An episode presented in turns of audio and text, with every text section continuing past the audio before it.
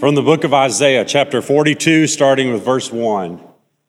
Here is my servant whom I uphold, my chosen one in whom I delight.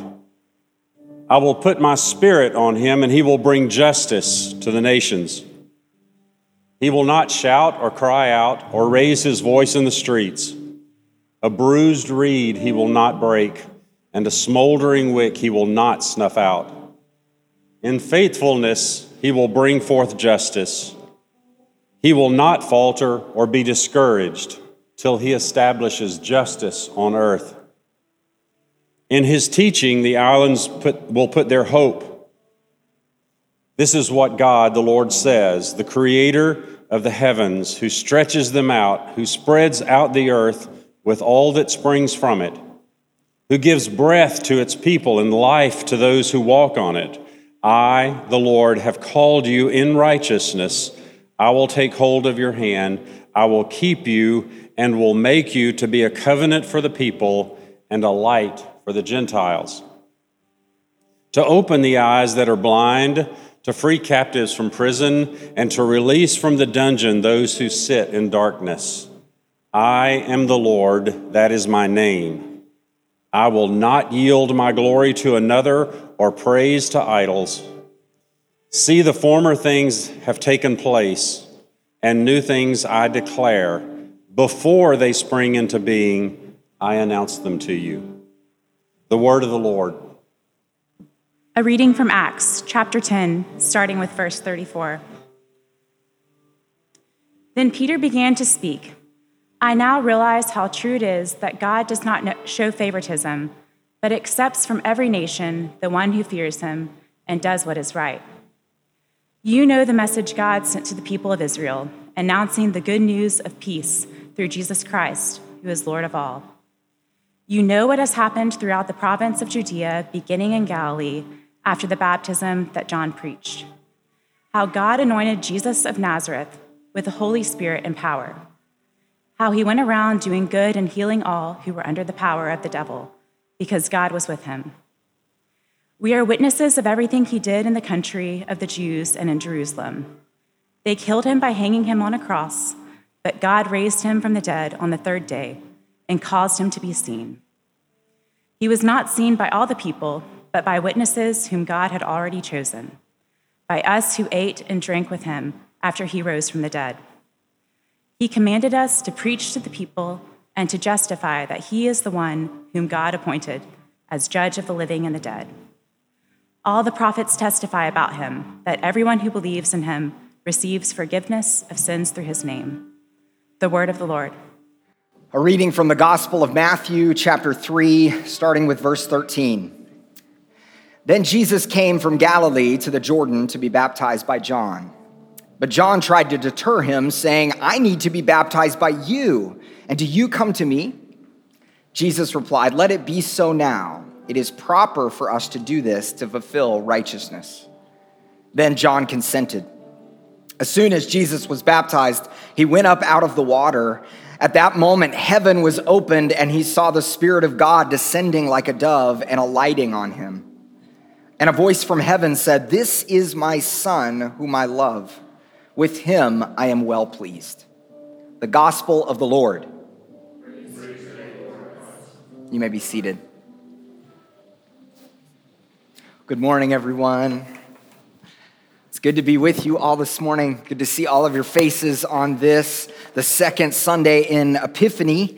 Um, last Sunday, as we celebrated the Feast of Epiphany and we told the story of the Magi, I told you a little bit about this tradition in the church where during the Christmas season in homes, they set up the nativity set, but the Magi they put far away until Epiphany when they come close and they draw near, because we celebrate this idea that the light of Christ has gone out into all the world. Um, I also talked to you a little bit. I was a bit vulnerable with you last week and talked to you a little bit about some of the dreams and the plans and uh, the desires that we have for this church, for this community. Um, we talked about our desire over this next year, particularly to um, begin to look for those who are um, outside the walls of the church, those who don't attend church, don't, those who aren't part of a home, and really encourage you to begin to embody invitation. What does it mean to invite those people, to be, to be open, to take the risk, and to actually say, hey, are you part of a faith community? We want to invite you into our church. Talked about the desire for this church to grow and how we are, this church's value is never going to be defined by its size. We're defined by the fact that we worship God and that's who we are. And yet we want more people to know about that. So we shared that this last Sunday. Um, Today, the story that we tell today is the story of the baptism of Jesus, that story that we just read. And I don't know about you, but when I read the Gospels and I read all the different stories in the Gospels, this story sometimes comes across as a little fuzzy for me at first reading. Um, Jesus was baptized. Awesome. So what? what does that mean? What does it mean that Jesus was baptized? This story is so profound, it's so deep. On some level, it's so trippy. It's you've got a voice coming from heaven, you've got a dove descending. Like, what is happening here? It's beyond what we could expect, that it's easy for us to get lost. We're only given four verses in our lectionary passage today. That's it, four verses in this gospel passage. But we see John baptizing in the Jordan River. Now, we've talked about this a little bit before. What is John doing when he's baptizing people in the Jordan River? Well, in the Bible, the story of God's people, there's always been this thing about water. As you read the Bible, you read the story of Scripture, you're going to see water play a significant role all throughout the Scriptures. From the very beginning, we see God creating out of the water. So, water is this deep, murky stuff, and God calls creation out of it. In the ancient world, water was scary. Now, I think it's still kind of scary today. the oceans, right, are a scary place. I was watching the other day one of those discovery shows where they like zoom in on sea creatures that maybe you haven't seen before and they show you every little bit about it. There is probably nothing in the world more scary than that. You see something like this guy, right here right? Like that's scary. Like like you can see in the ancient world even if they didn't see that creature right that the seas are super creepy. Like they believed that the sea in the ancient world was the source of everything chaotic and evil. You can take that down please. Um,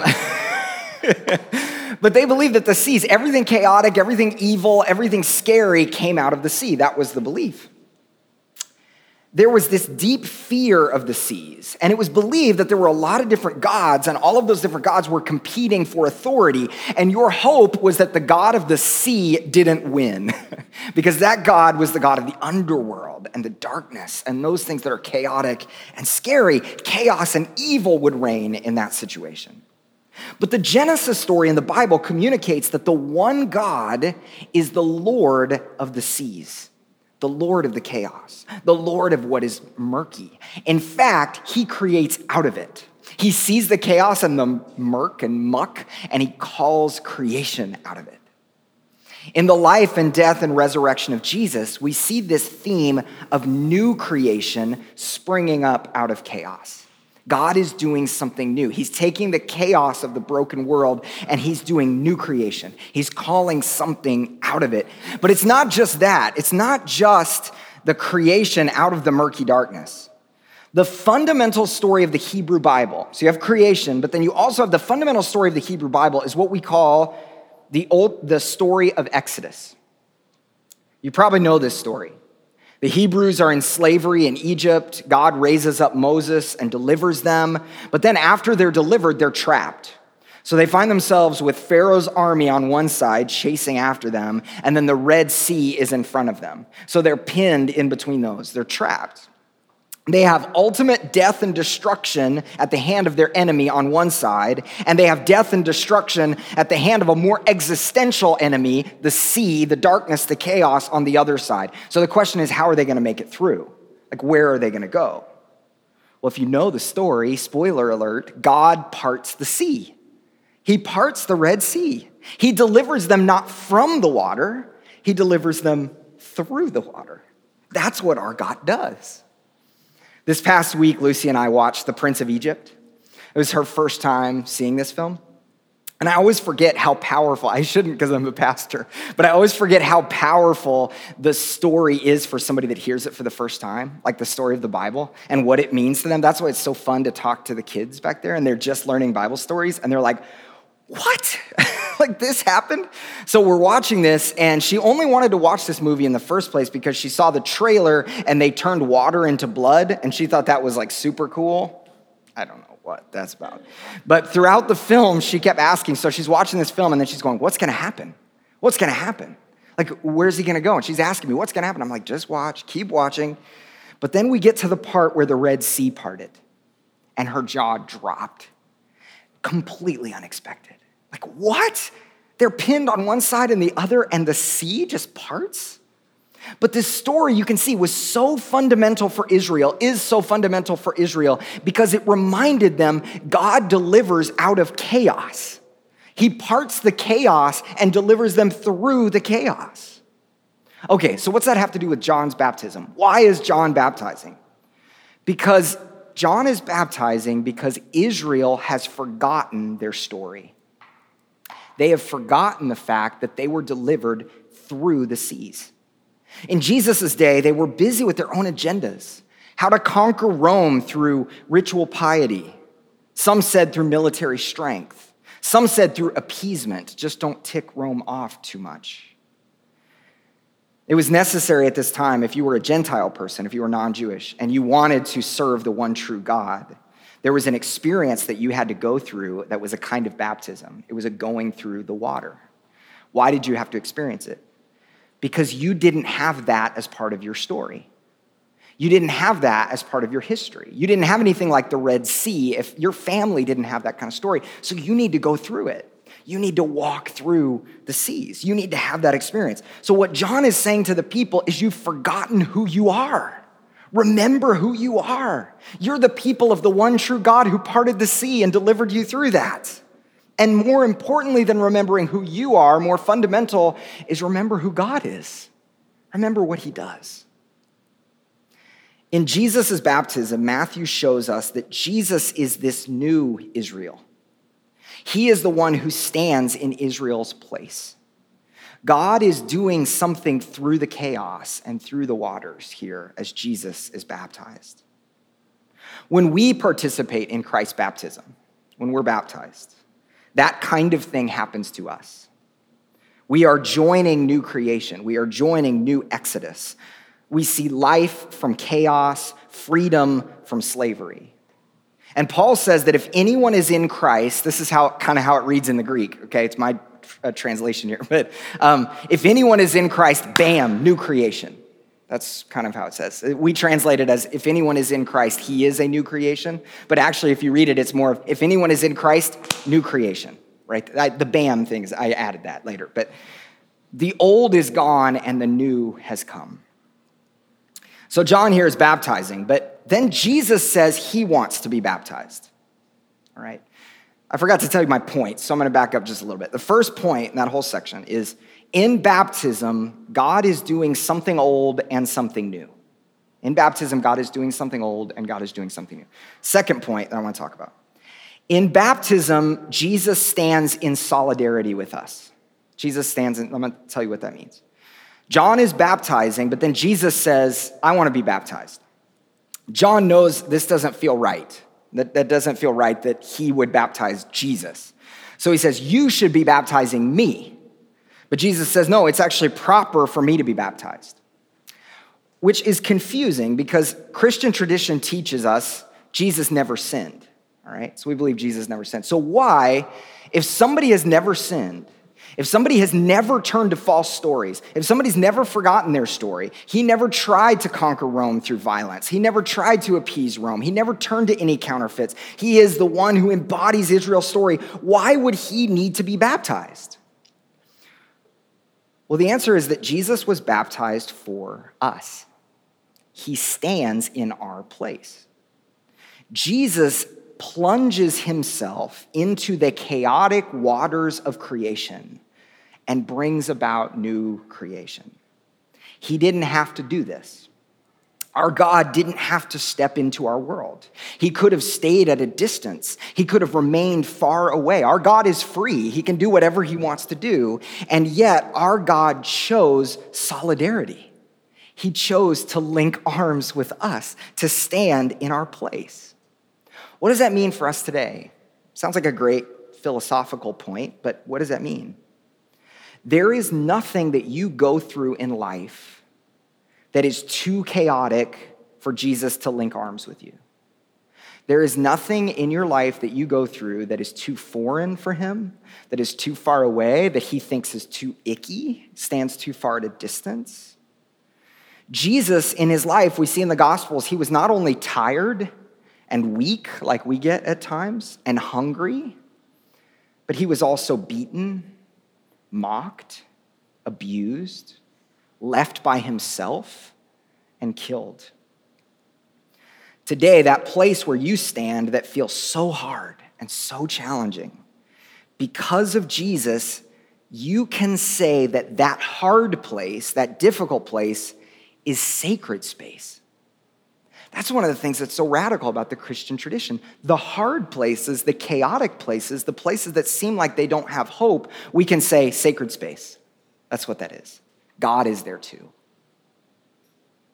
When we're baptized, we don't just do that as an individual event. It's not just that we have an individual experience with God, even though we hope that's part of it. We're called, when we're baptized, to stand in solidarity with the world, as Jesus stands in solidarity with the world. We join Jesus in the chaotic waters of the world. He stood in solidarity with us, so we are now the solidarity people. we go and stand with the world and link arms with them and through plunging ourselves into the world's chaos. This is why the church can't ever have this posture of the world is icky and far away and bad, and we stand over here and have our own cloistered community. No, we plunge ourselves into the chaos of the world because we believe that new creation is coming about. So in baptism, something old and something new. In baptism, Jesus stands in solidarity with us. And then finally, in baptism, God reveals who Jesus is. The, the word epiphany means like revelation or appearing. That's like when people say, I had an epiphany. It's like, well, something was revealed to them, right? They're experiencing something. The stories that we're given in this season are ways that God revealed himself to people. So, the star in the night sky, God revealed himself in the star. The baptism of Jesus, this voice from heaven, and God descending like a dove. God, Jesus is revealed for who he is. The wedding at Cana, Jesus' first miracle, he's revealed as this miracle worker. In this story, something unexpected happens. Just as he came up from the water, suddenly the heavens were opened to him, and he saw the Spirit of God descending like a dove and alighting on him. And a voice from heaven said, This is my Son, the beloved, with whom I am well pleased. One of the things we see here is God affirms Jesus' identity. This is God's Son, come to make us new, come to stand in solidarity with us, and come to invite us into the divine life of God. That's who this is. Now, notice, God calls him beloved before Jesus has done anything. Jesus hasn't done miracles, he hasn't preached. This is the very beginning of his ministry. He hasn't even endured the temptation in the wilderness yet. Before all of that, Jesus is declared as the beloved, not for what he's accomplished, but simply for who he is. Matthew, I think, is pushing on something in this story. He's nudging something. You are invited into the divine life of God, you're invited into that life. And in this, you are given a new identity, not because of you or your accomplishments, but because what Christ has done he is the true Son of God. He is the beloved one. And in him, you are divided in, invited in. So that means that you have a new identity. You are God's son or God's daughter. It's a mark that because of Christ, we're part of God's family. Think about your families for a minute. It's not God's design that children earn their way into families, right? Your kids, those of you that have kids, you, you don't look at them and go, well, if you, if you follow our family rules enough, we're going to renew your contract as part of our family next year, right? No, I mean, some horrible parents do that, right? And that's, don't, don't do that. But that's, but that's not, but that's not God's design, right? God's design is you are part of the family. You are. A family is supposed to be a place of unconditional love, right? And this is not to say the fact that God affirmed Jesus' identity. That doesn't mean Jesus was insecure about his identity. We don't have a, God, a Jesus who's wringing his hands going into baptism, going, I'm hope, hope that God the Father affirms of me. No, that's not what's going on. I don't think that's true. This wasn't for Jesus, this declaration. It was for everyone else to see who Jesus is, to see that this is his identity. And because of who Jesus is, because of God's great love which has stepped into our world, our identity as God's beloved son or daughter is secure It's secure. I think it's appropriate now um, for me to, I want to talk for a minute about baptism here at Sacrament. We've had some baptisms recently. It's been a beautiful thing, it's been a wonderful thing. Um, and I've talked to you, I've talked to several of you a little bit about like, um, how at our church we have some people who choose infant baptism or will choose infant baptism, some people who will choose baby dedication and they want kids to be older. So I thought I would just share a little bit about kind of my journey on how I see baptism here at our church.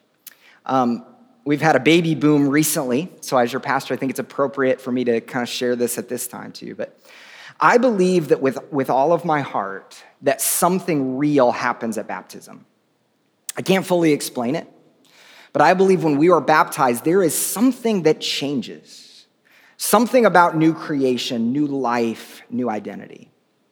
Baptism and Eucharist have always been affirmed by just about every Christian tradition as the two primary sacraments of the church. That's why we always make a big deal about that here. Those will always be huge deals for us. Eucharist and baptism will always be celebrated. And baptism is a stepping in or a being called into the Christian faith. Okay? The entire church has always affirmed this, has always affirmed when a person comes to faith in Christ, pretty much the first step is baptism. Like, get baptized. Every, almost every Christian, there's a few of them that don't do baptism, but almost every Christian throughout the world would say, baptism, yes. Once somebody becomes a Christian, they should be baptized. And all are welcome to baptism. It's another thing in common. There's not a test that you have to pass to be baptized. It's not a test of holiness or of anything like that to be baptized. You are invited as you are. Now, we do a baptism preparation class, but if someone walked off the street today and said, I want to be baptized, we would do it.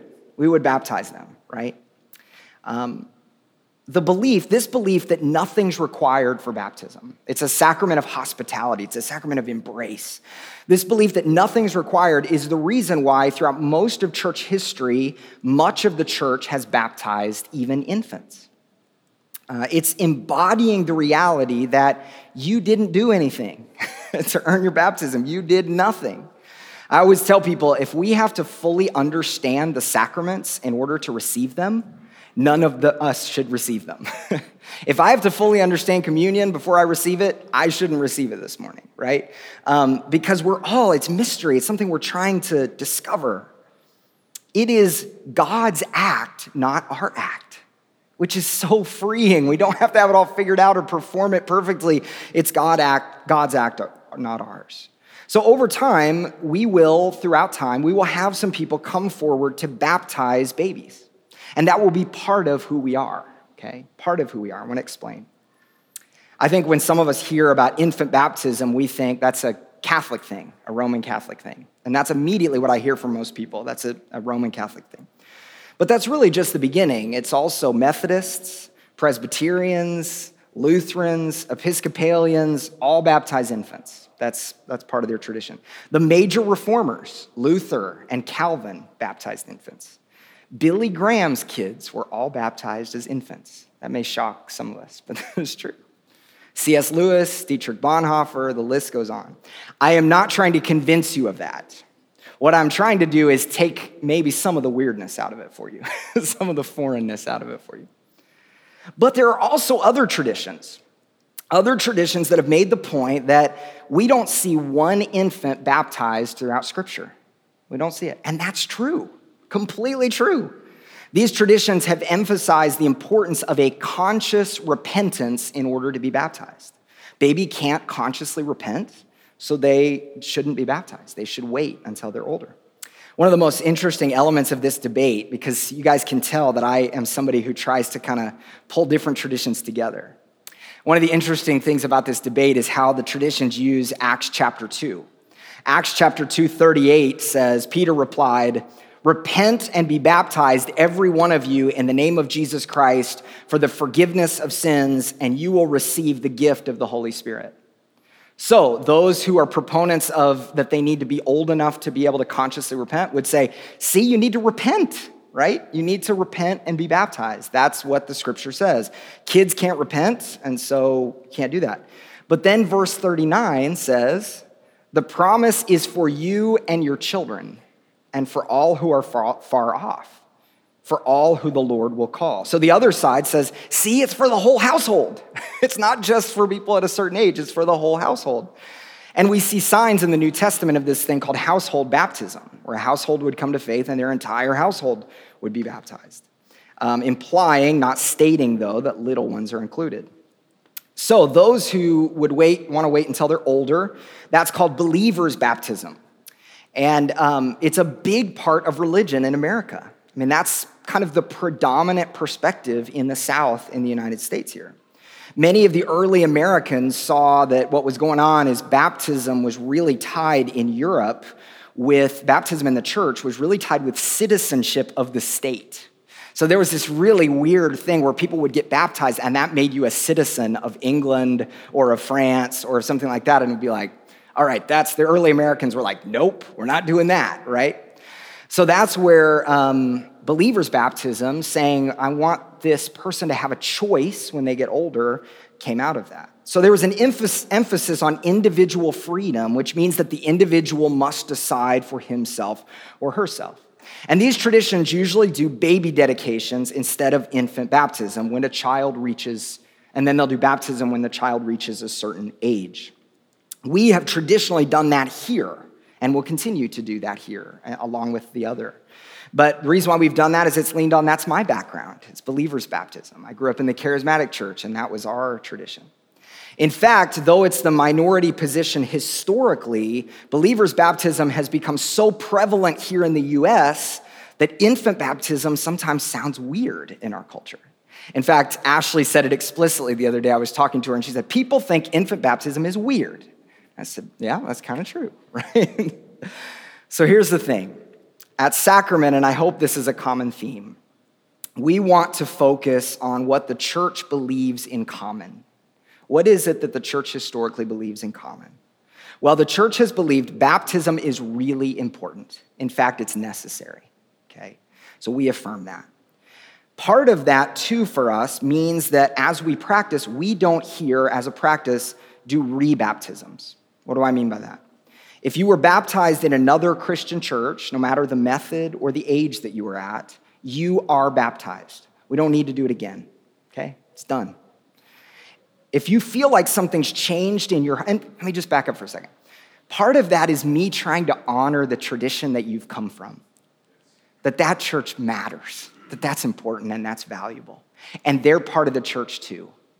If we started saying, well, we do it the right way, so you guys, once you did it there, then you're going to come here and we're going to rebaptize you, that would be against everything we're about, right? We're in this together.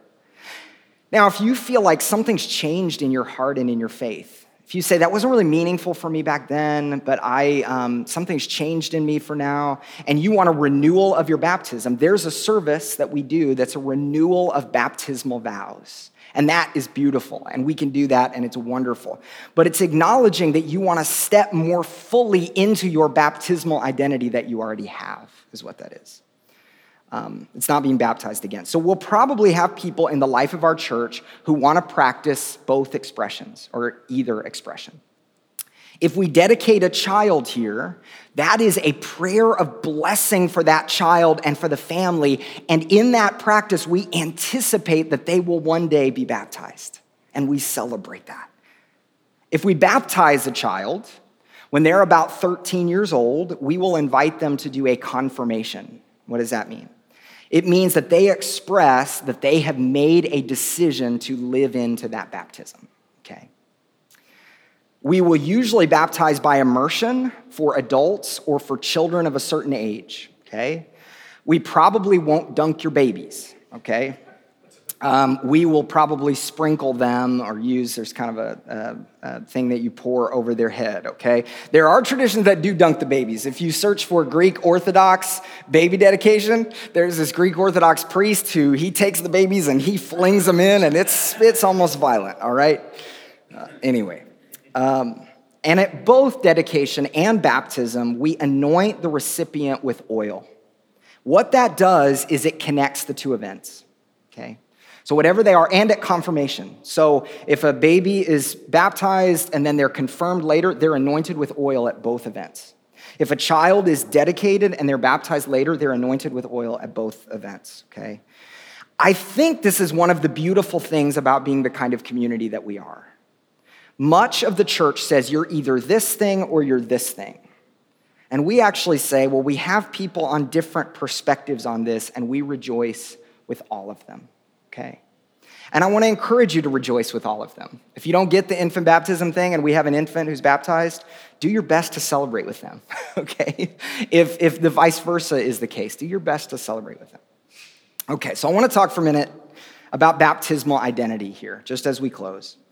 Um, this week, I found myself wrestling with some significant anxiety. I hope it's okay for a pastor to say that to you. Um, I've never been diagnosed with anxiety, but I think it would just be a matter of one psychiatrist appointment and we'd get that taken care of. um, it's been a long time since this happened to me, but I this week had some times I just couldn't sleep. And I was pacing the floor, and uh, we're in the process of buying a house. And I think some of those feelings are normal to accompany this, but this is a big hurdle for us, and we're so close to clearing it. And I've been waiting this week on one more document in the mail. I gave them everything they needed, right? Everything. And there's one document that I've been waiting on, and I'm not sure if it was going to get here in time. So I'm pacing the floor and I'm kicking myself about past decisions. If I was more organized, if I would have foreseen this earlier, then you know all of this could have happened. And and my struggle this week was a mix of anxiety and shame, kind of together. Um, I also realized that all this was happening basically the same day when I'm hearing that Iran had launched rockets on US forces in Iraq. And so there's some background things that are going on that I'm sure contributing to this. And it makes me realize there is so much about the world I can't control. I just can't. I can't do it. And It was manifesting in physical anxiety, but really for me was a lack of trust. And I asked myself, what's wrong with me? I haven't had this kind of anxiety in years. Like, I thought I was free of this. And God gently reminded me that I'm wrestling today with some different demons. I'm putting that in quotation marks because I'm not sure they're real demons or what they are, but wrestling with some different things than I have before. Um, in the past, I've wrestled with things like professional inadequacy, fear about the future, grief over family, control issues, but I've never wrestled with this kind of thing and I had put too much value in this. And I started defining my success as whether I could be a homeowner or not, as silly as that sounds. Um, as I prepared this message, I feel like God was saying, You're free. This is something God has spoken to me over and over again, but I needed this week to hear it afresh. You are free. You are not bound to this definition of who you are, no matter how the results are. You're not bound to any results in your life. You're not bound to what other people say about you or their perspective. You are free. How could I possibly say that? Because in Christ, I am part of a new creation. The messiness of this world, of my own inadequacy, of everything, God has made and is making something new. You are part of that new creation. The chaos can't change that. Even if you feel like you're pinned in with an army on one side and chaos on death on the other, you're free. Also, Jesus stands in solidarity with me. When I was pacing the floor, Jesus is pacing with me. Sometimes when we're in those situations, I think we think he's way up in the sky and I'm pacing back and forth and going, Why aren't you fixing this? Why aren't you doing this? Right? But this week I was able to picture he's actually pacing with me. He's saying, I'm, I feel the same feelings you're feeling. I'm walking through this with you. You're not alone. The exhaustion, those of you here, the exhaustion that you feel after working really hard and then also caring for a child, that's real. God is with you in that. The loneliness that you feel, that's real. God is with you in that. The pain, He feels it too. And then finally, I can say this because I have a new identity. I'm not primarily defined as a homeowner, a financial wizard. My, my sister and my brother and my dad are all what I would call financial wizards. They're just good at that. And I go, where did I miss that in the gene pool? I got the hair part because my, my brother and my dad are both bald, but, but I didn't get the other part. Where did that come from? But my worth isn't defined on that. My worth's not defined on my role as a pastor. Praise God. In Christ and because of Christ, I am God's beloved son. In Christ and because of Christ, you are God's beloved daughter and son. You are loved. This reality, new creation, solidarity, and identity, leads us to remind the world God is moving. God is with us. So think about how we internalize that and we go, our identity is new, we have new creation, God's in solidarity with us. But think about then how God calls us to be that to the world, to live that new identity, to point out that new creation, to stand in solidarity. This is good news that our world desperately needs to hear. Desperately. I have a prayer that I want to close us with, and I meant to put this on the screen and I forgot. So um, I'm just going to pray this over us rather than us speaking this together. And I, I want to pray pray it over us three times. Um, and, and this is kind of a reorienting prayer um, prayer to the Father and to the Son and to the Holy Spirit um, that really, I think, can help be foundational for us. So why don't you close your eyes for a minute?